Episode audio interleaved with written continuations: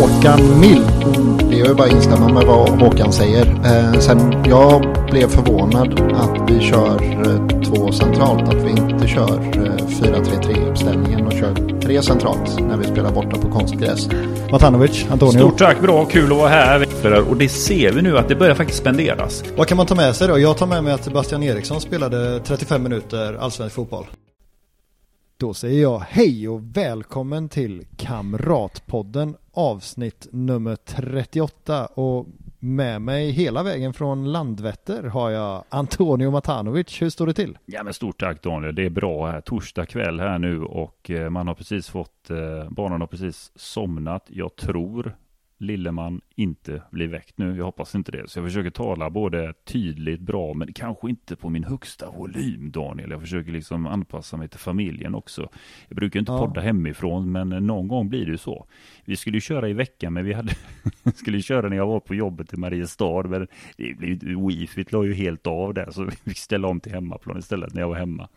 Men det är bra. In Ja, härligt. Jag är inte förvånad över att det krånglade i Mariestad. Det är ju det är en jävla håla ju. Blåste mycket den dagen ska tilläggas. Ja. Men annars är det ja. bra. Jag menar, landslagsuppehållet är ju äntligen över. Mm. Eh, as we speak. Det är ju en stor dag. Torsdagar tycker jag är den stora Europadagen. Vi har ju Conference League som eh, spelas den här kvällen. Eh, ja. Matchen Leverkusen-BK Häcken är ju avklarad. 4-0 till Leverkusen. Såg du på matchen eller? Jag såg eh, andra halvlek och måste eh, säga att jag blev imponerad av eh, Lajoni, men det får jag väl också eh, ja, men erkänna någon slags jäv då, eller så här, varför jag är så positiv till honom. Jag är, eh, eh, hans syrra och jag är, är, ganska goda vänner. Så det, jag har ju ett gott öga till honom av den anledningen såklart. Mm. Eh, men han tyckte jag var bra, men vi, det här är absolut ingen eh, hylla häcken, eh, eller ett, det är absolut inget hylla häcken avsnitt.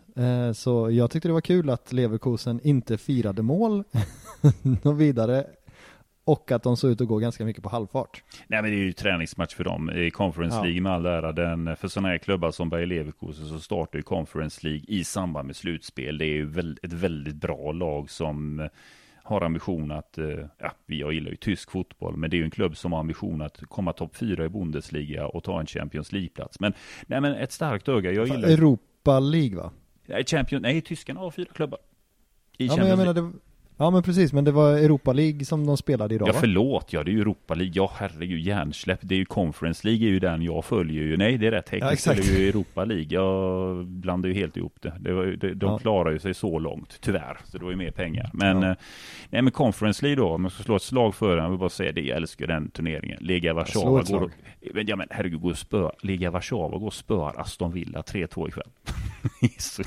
och, så, och så bosnierna, Zrinski Mostar, går och slår AZ Alkmaar med 4-3. Ja, den är underbar den turneringen, den är ju stökig. Men Leverkusen, ja, även om det är Europa League, det är ju så så, det är en klubb med Champions League-ambitioner. De växlar ju upp en sån klubb, den är till slutspel. Så som du säger ja. att de gick på halvfart, ja, det, det, det är ju helt rätt.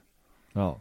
Men du, en liten Balkankoll där då. Mostar är den där eh, superintressanta staden va? Ja, helt precis. Eh, staden med bron. Zrinski Mostar ja. då. Och tittar man på klubbemblemet där så är det lite kratisk intouch i själva klubbloggan där. Så det är en klubb som berör den bosniska ligan eh, och det är ju sällan bosniska klubbar har gått bra i Europa, så det är ju ganska stort för bosnisk fotboll att man har ett lag i Conference League nu och som då för all del går och vinner eh, mot ett bra holländskt lag.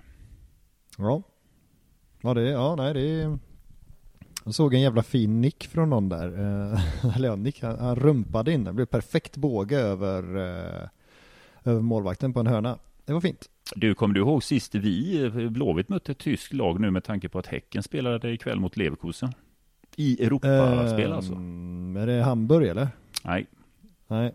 Uh, då tar jag den inte faktiskt. Nej men det var ju faktiskt inte Toto-cupen, det är ju Conference Leagues gamla moder, eh, tidigare ja, turnering hette det inte Toto, och då var det inte gruppspel, men vi spelade ju, det var ju då vi hade Arne Erlandsen som eh, tränare. Pontus Wernbloom gjorde ju debut det året, vi hade Mattias Bjärsbyr, ungtupparna och det gamla gardet. Vi spelade ju hemma mot Wolfsburg. Just det. På då Gamla Ullevi. Och den matchen var jag på. Jag älskade ju inte Toto-cupen. Det var ju lite grann min turnering.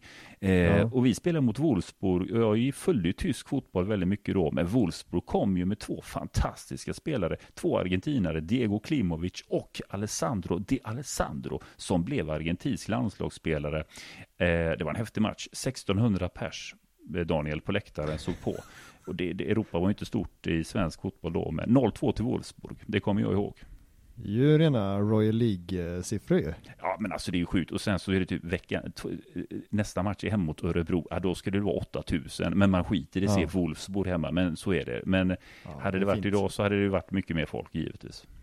Men du, bara en liten eh, kortis då, för jag, det, det, här är ju någonting som jag har undrat ganska länge uh, faktiskt. Var kommer din fäbless för tysk fotboll ifrån? Ja, men det kommer egentligen från att eh, jag har alltid gillat den här mixen som tysk fotboll står för och det hände lite grann i samband med fotbolls-VM. Eh, den, den, blev speciellt så fotbolls-VM 2006 som min kärlek blev väldigt stor, men det började bli 2002 när man fick till den här lilla mixen av den tyska disciplinen, men också med artisteriet. Att artisteriet kunde kombineras, individuell skicklighet kunde kombineras med maskineriet.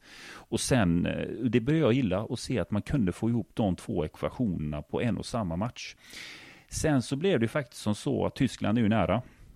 Ja. Eh, I jobb men också i privat så kunde man ju lätt ta sig ner till Tyskland och jag började gå lite grann på fotboll med en kompis och det, det blev ju läktarkulturen jag fastnade för och också mm. den här makten som medlemmar har och fortfarande har inom tysk fotboll. Det är fortfarande mm. en stark supporterdemokrati inom tysk fotboll och eh, folkfest, prisvärt, Mm. Eh, jag tycker man kombinerar det här bra, att man kan liksom servera starköl, men ändå är det liksom mm. bra stämning på läktarna. Man får till det på ett bra sätt. Och sen fotbollen i sig. Eh, Hamburg blev det i samband med en tripp för länge sedan, när jag och en polare åkte dit bort och jag vet inte, jag var på läktaren, eh, sitter med 70-åringar bredvid mig som eh, viftar med kryckor, lever in sig med känsla och passion. Eh, sången 55 000, nej jag var fast. Ja, det kan man förstå. Man är sugen på att bara bränna ner med en hyrbil eller dylikt och kolla på en match eller två. Jo, men verkligen. Um, men du, vet du vad? Vi, vi skiter i det nu och drar vidare. Uh, jag tänkte det är, så, det är så länge sedan uh, vi spelade mot uh, Brommapojkarna nu. Uh, det var ju lördags till och med och det, mm. nu är det torsdag. men om jag ber dig plocka ut, och det här är inte helt lätt, men du får plocka ut ett russin ur den lilla matchkakan. Vad, vad är du extra nöjd med? Trots att det bara var en uddamålsseger och att den gjordes på straff så var jag aldrig orolig. Ah, den var bra. Snyggt! Och det, det kan jag och relatera säger, till. Ja, men den, den är ju relaterad lite grann vad IFK Göteborg står idag. Eh, den formen vi befinner oss i och jag tycker att straffen i sig signalerar och visar exakt var vi står. Att för det första mm. slå en sån straff, eh, det är ju iskallt. Och det visar ju också, ja, det visar ju också vilket självförtroende som råder just nu hos ja. berörd spelare, men också allmänt i truppen. Men ja. eh, det fanns ju bud på fler mål. Jag visst, jag läst lite grann att och folk har tyckt till att det var lite segt, lite trögt, men det här var en sån match att vi vinner den utan att egentligen ta ut oss allt för mycket och mm. det var rättvist. Det går inte ja, det som Brommapojkarna att försöka köra possession hela vägen. Blåvitt var smarta, vi är lite starkare igen, vi är lite snabbare, vi är lite kaxiga igen. Eh, mm. Ohotad trepoängare. Ja. Uh, Okej, okay, då blir det ju tråkigt om jag tar Mukkoli då. Men då tänker jag nog på Lukas K. Heds första halvlek tyckte jag var bra. Mm. Uh, han fortsatte vinna boll och så uh, var det några dribblingar som, uh, som gjorde mig ganska glad också. Så jag, jag tror jag, och sen tror jag att jag nöjer mig där. Och sen var det en U21-match i veckan, men jag har brukar alltid säga att jag har ett så glassigt jobb, men jag har haft så fruktansvärt mycket att göra på jobbet den här veckan, så jag kollade på andra halvlek med ett halvt öga typ. Mm. Eh, och var så trött så jag minns typ inte, jag har inga intryck från matchen. Jag har fattat att eh, eh, det var en del spelare som, som, jag har knappt hängt på X alltså i veckan. Jag, nej, jag har inte haft, så den matchen har flugit mig lite förbi, men jag har fattat det som att um, uh, ska vi se vad lånet uh, eh, BP-pojken heter, han heter så mycket som uh, PRS, att han skulle mm. ha varit bra, men det ju, kan jag ju inte ta Eh, det är ju bara slappt scrollande liksom. Ja, nej, och jag har missat helt. Jag, ska, jag ja. får säga det har varit så otroligt mycket med jobb och det var länge sedan. Det var alldeles för länge sedan man själv var på Kamratgården. Det har liksom inte funnits någon minut över, men jag hoppas få lite mer lucka här nu eh, på helger och sånt så att man kan gå dit och kika lite på träningar. För jag, jag har varit alldeles för bortkopplad från KG allmänt. Eh, och X då, assist, jag var där inne, hette det fortfarande Twitter. Jag har just nu en, eh, en paus från eh, X1 eller Twitter. Jag får se om jag kommer tillbaka. Det var rätt skönt att koppla bort den bubblan. Men jag härlig stämning tycker jag överlag. Men just nu har jag stängt bort mig från den. Om man tar och bara klipper ut att du har en paus från X1 och tar det helt ur sin kontext så det skulle kunna bli jobbigt för dig. ja, det blir bra snack hemma. uh, ja. Det, ja, Markovic fick spela lite också, men honom har vi pratat så mycket om så att... Eh, ja, vi, låter, vi, tar en, vi tar ett avsnitt utan Markovic. Ja. Um, men säkert kul för honom att få spela lite. Mm. Um, Antonio, jag vet att du har grävt lite i kommande matcher och kommande motstånd. Jag vill bara, du sa det där med Blåvitts form förut. jag har sett att hela mediesverige inte riktigt eh, överens om att Blåvitt har en god form. Jag sa att eh, Daniel Kristoff Kristoffersson eh, skrev att Blåvitt kommer få det fortsatt tufft. Jaha. um, fundera lite på vad han menar med det. Uh, fortsatt tufft från de här liksom uh, fem, sex, sju matcherna med, med ganska goda resultat eller vad, uh, vad menar han? Nej, jag tycker den är ganska svår att bedöma hur han menar det. För att först och främst så är det som så att vi är per de sex senaste omgångarna det mest formstarkaste laget.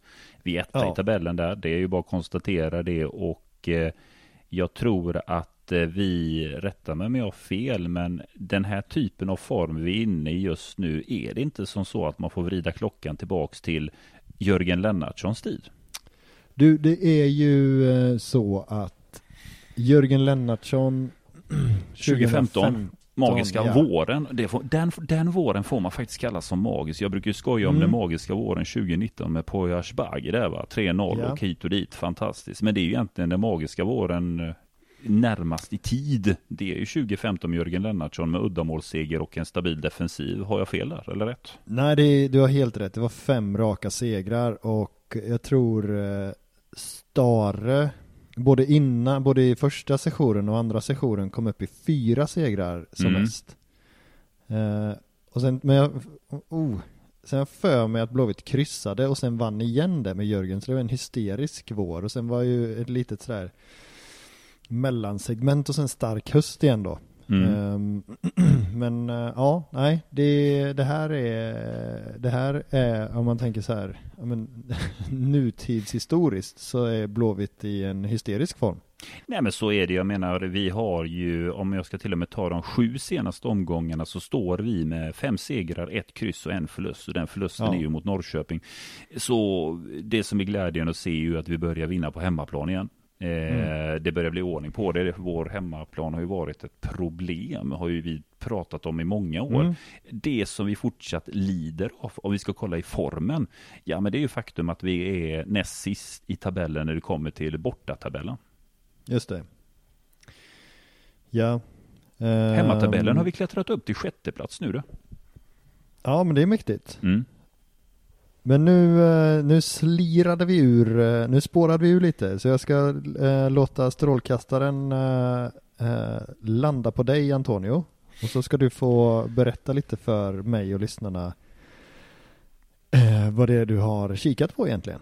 Nej men så är det väldigt enkelt egentligen. Det jag tittat på här är våra kommande matcher som vi har nu. Nu spelar vi borta mot Mjällby som just nu är sjua i formtabellen. Men allsvenskans näst svagaste hemmalag. Eh, de är på 15 plats och vi är det ja. näst svagaste bortalaget. Så är det en bortamatch vi faktiskt skall vinna. Ja men det är ju den här. Eh, Rasmus Wikström kommer vi möta för övrigt som har nu spelat ja. tre allsvenska matcher för Mjällby. Så vi får hoppas att släkten inte är värst där. Eh, sen så blir det lite av en nagelbitare. Bayern borta. Nu Hammarby checkade ut totalt här mot Malmö hemma. De förlorade ju rätt ordentligt nu hemma mot Malmö FF. Men trea ja. i formtabellen, femma i hemmatabellen. Och eh, sen så kan jag säga det att om vi sköter oss mot Mjällby och Hammarby så ska vi nog allt ha säkra kontraktet hemma mot Sirius. Eh, sticka ut haken och säger med gott samvete att tar vi tre raka så är kontraktet klart. Ja. Garanterat, statistiskt sett. För siffrorna säger det att de poängen vi har då, det klarar vi oss på. Det blir inget kvar. Nej, Ni, vi, vi behöver nio poäng till för att vara helt säkra. Helt säkra.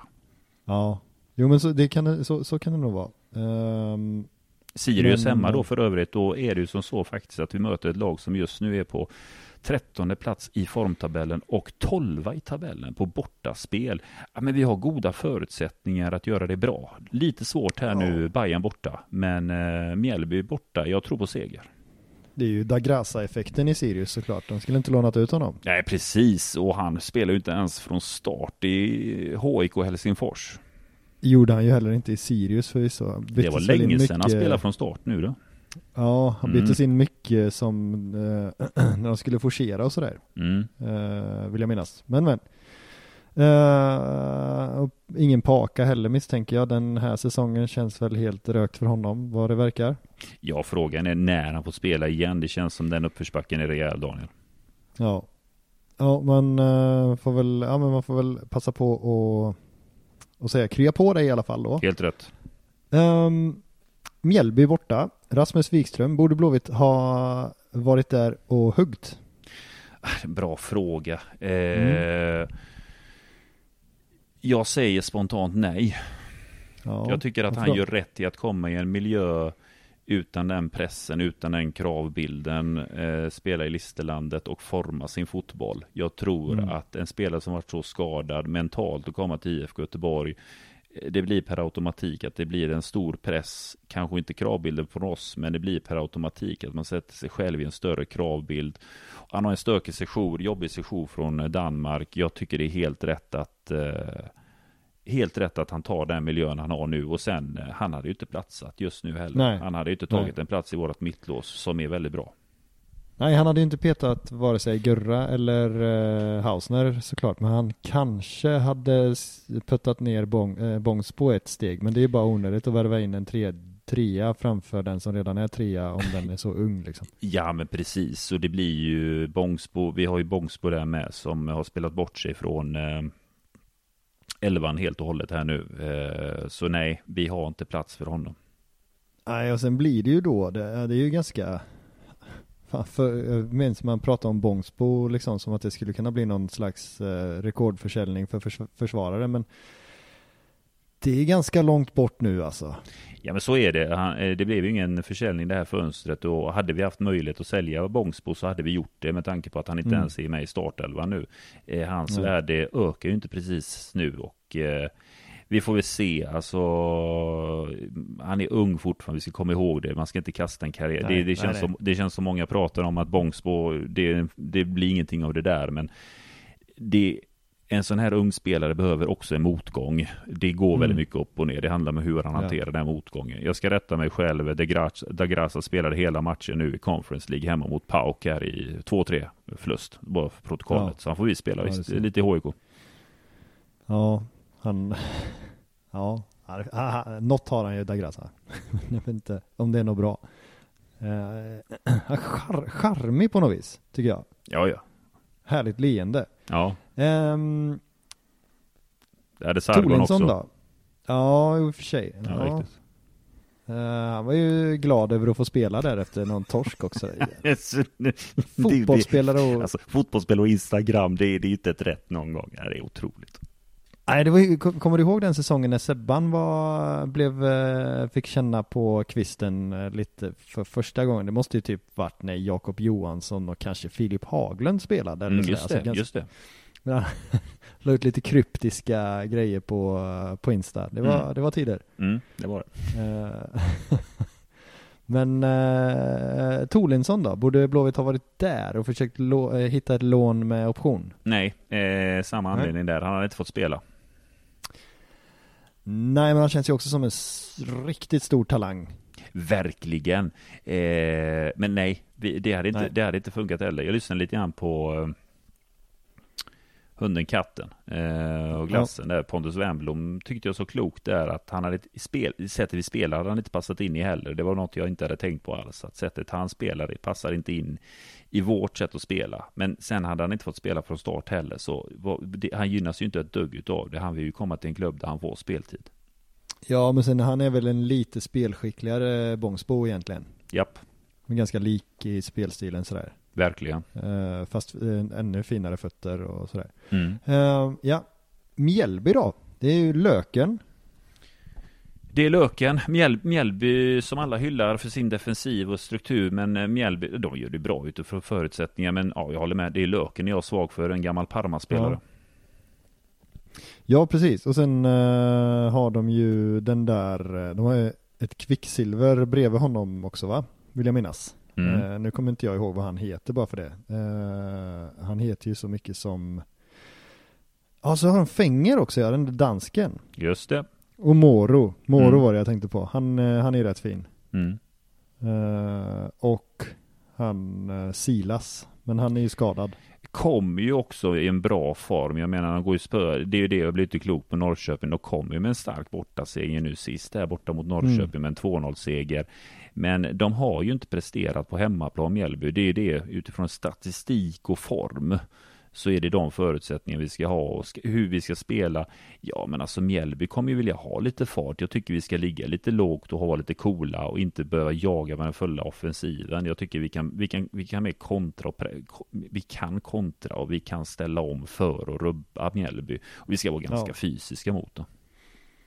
Skönhetsfotboll kommer vi inte kunna köra nere i Listerlandet utan Men vi har haft ganska svårt tycker jag nere i Mjällby Det är känslan i alla fall men jag vet inte om det är så mycket mer än en känsla um, För om man um, tittar på hur lagen har spelat så är det ju så här Ja men det är, det är sex oavgjorda och sju Blåvitt-vinster och fyra Mjällby-vinster på de 17 senaste matcherna då mm.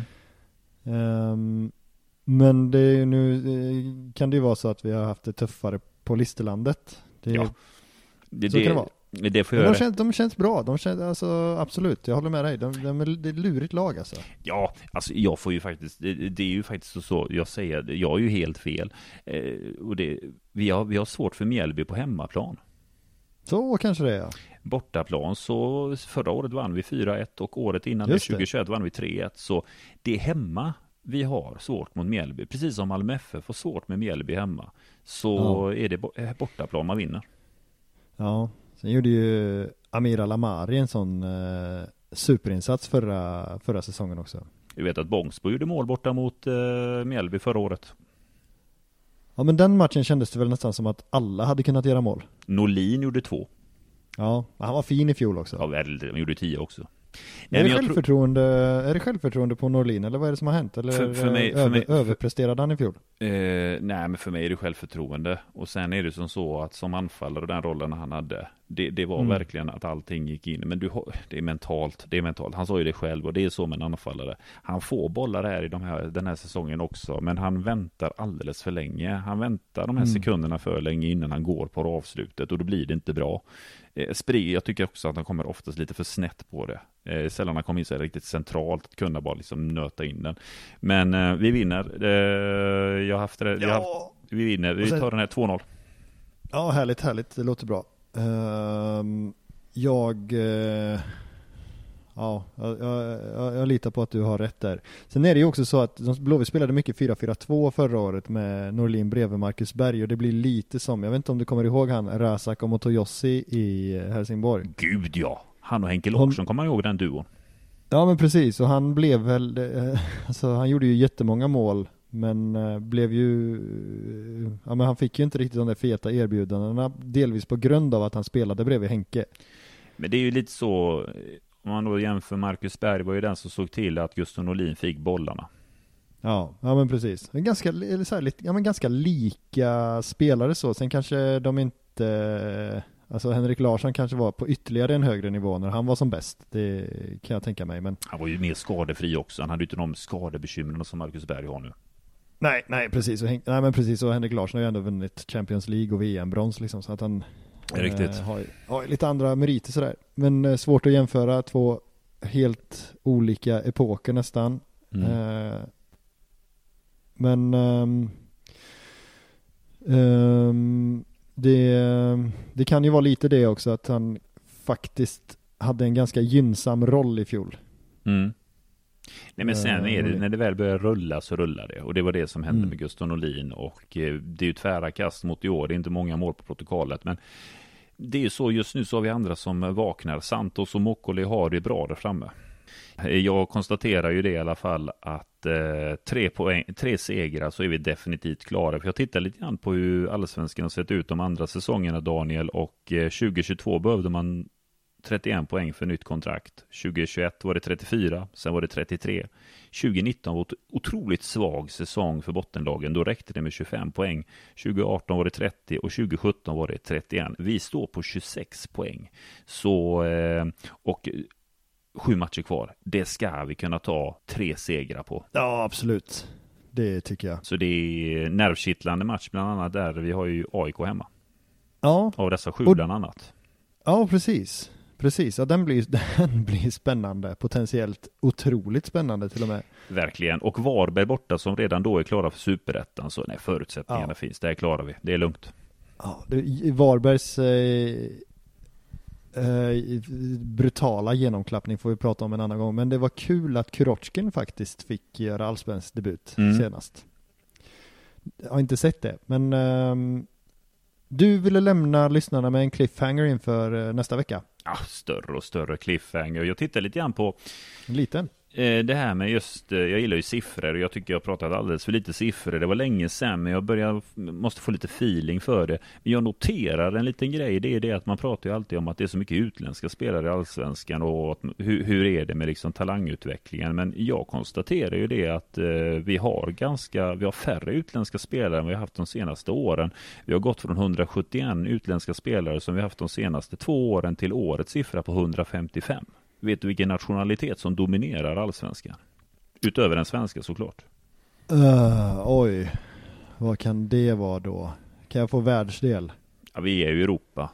Okej, okay. Danmark. Ja, men Danmark är ett och de har ju varit etta ett ganska bra tag, men det är en siffra som ökar här nu och vi har 22 danska spelare i allsvenskan. Malmö har vi tagit in mm. en del, vi också för all del. Men sen så är Norge tvåa i år, Island, mm. Norge tvåa på 18, Island eh, trea på 16, Ghana då på fjärde plats med 11 spelare. Finland ah. parkerar med 6 spelare.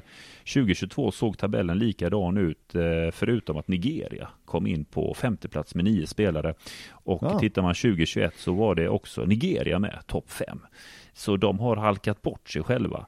Men det som är ganska intressant, som jag skulle vilja se lite mer, är att om man tittar på det längre perspektivet vad är mm. syftet med utländska spelare? Ja, men såklart, man vill ju ta in kanske någon kille som är bra. Men är mm. avsikten att man ska sälja, utveckla och sälja så är man lite nyfiken på att se vad har vi fått för försäljningar av utländska spelare mm. om man ställer det mot egna talanger som utvecklas och säljs vidare. Vad ger mest pengar? Vad har gett mest pengar hittills? Spännande. Spännande, det ska, bli, det ska bli intressant att lyssna på. Ja, nu hoppas jag inte att vi spelar in vårt nästa poddavsnitt imorgon, för då är jag lite pressad. Ja, det kan behövas några dagar här och grotta igenom. Det, det gör lite, vi inte. Så vill man ju ha så säkra siffror som möjligt. Men det är ganska intressant just, för jag har ju tidigare podden sagt att eh, hur intressant det har varit att följa Djurgården och Hammarbys talangutveckling. Men det har ju varit att mm. man har hämtat hit eh, utländska spelare, primärt från Afrika. Men eh, sen får man ställa det mot klubbar som förädla spelare. Vad ger ja. det egentligen? Eh, och vad har vi haft för, sen är ju steget efter, vad har det gett för sportslig utveckling? Vilka klubbar mm. har utvecklat sportsligt? Kassan har hängt med på det sättet. Tittar man på Men... nationaliteter så är ju BK Häcken den som sticker ut i år. Även förra ja, året. Ja, precis. Men du, vet, vet du vad? Det är superintressant. Men jag tänker att vi sparar den lilla godbiten. Det får vi göra. Um, för det där är ju eh, just det där med hur många, eh, hur många utländska spelare de har i de olika trupperna. Det, det förtjänar ju mer än eh, bara någon minut här när vi rundar av. Mm. Eller vill du lägga ut texten där de just tecken kanske? Nej, bara konstaterar att eh, tittar man på Tittar man på det med antalet utländska spelare så Östersund var ju en flitig klubb med ganska många utländska mm. spelare.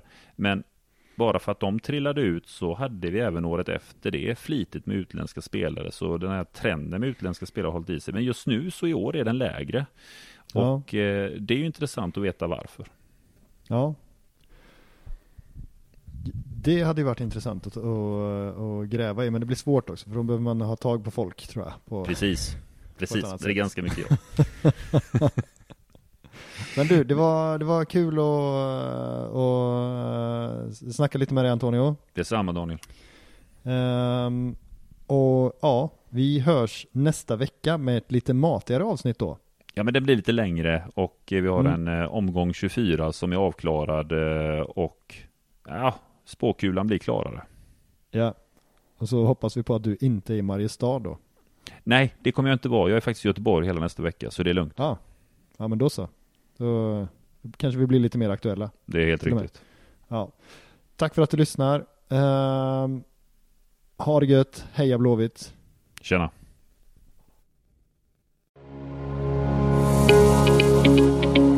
Hur är din form? Eh, jo, men uppåtgående då.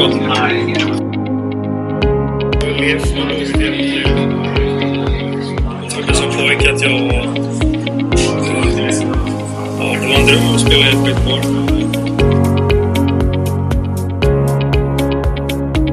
Håkan Mild.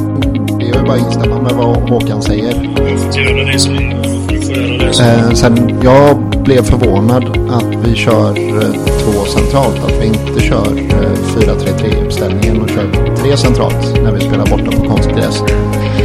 Nej, 4-0.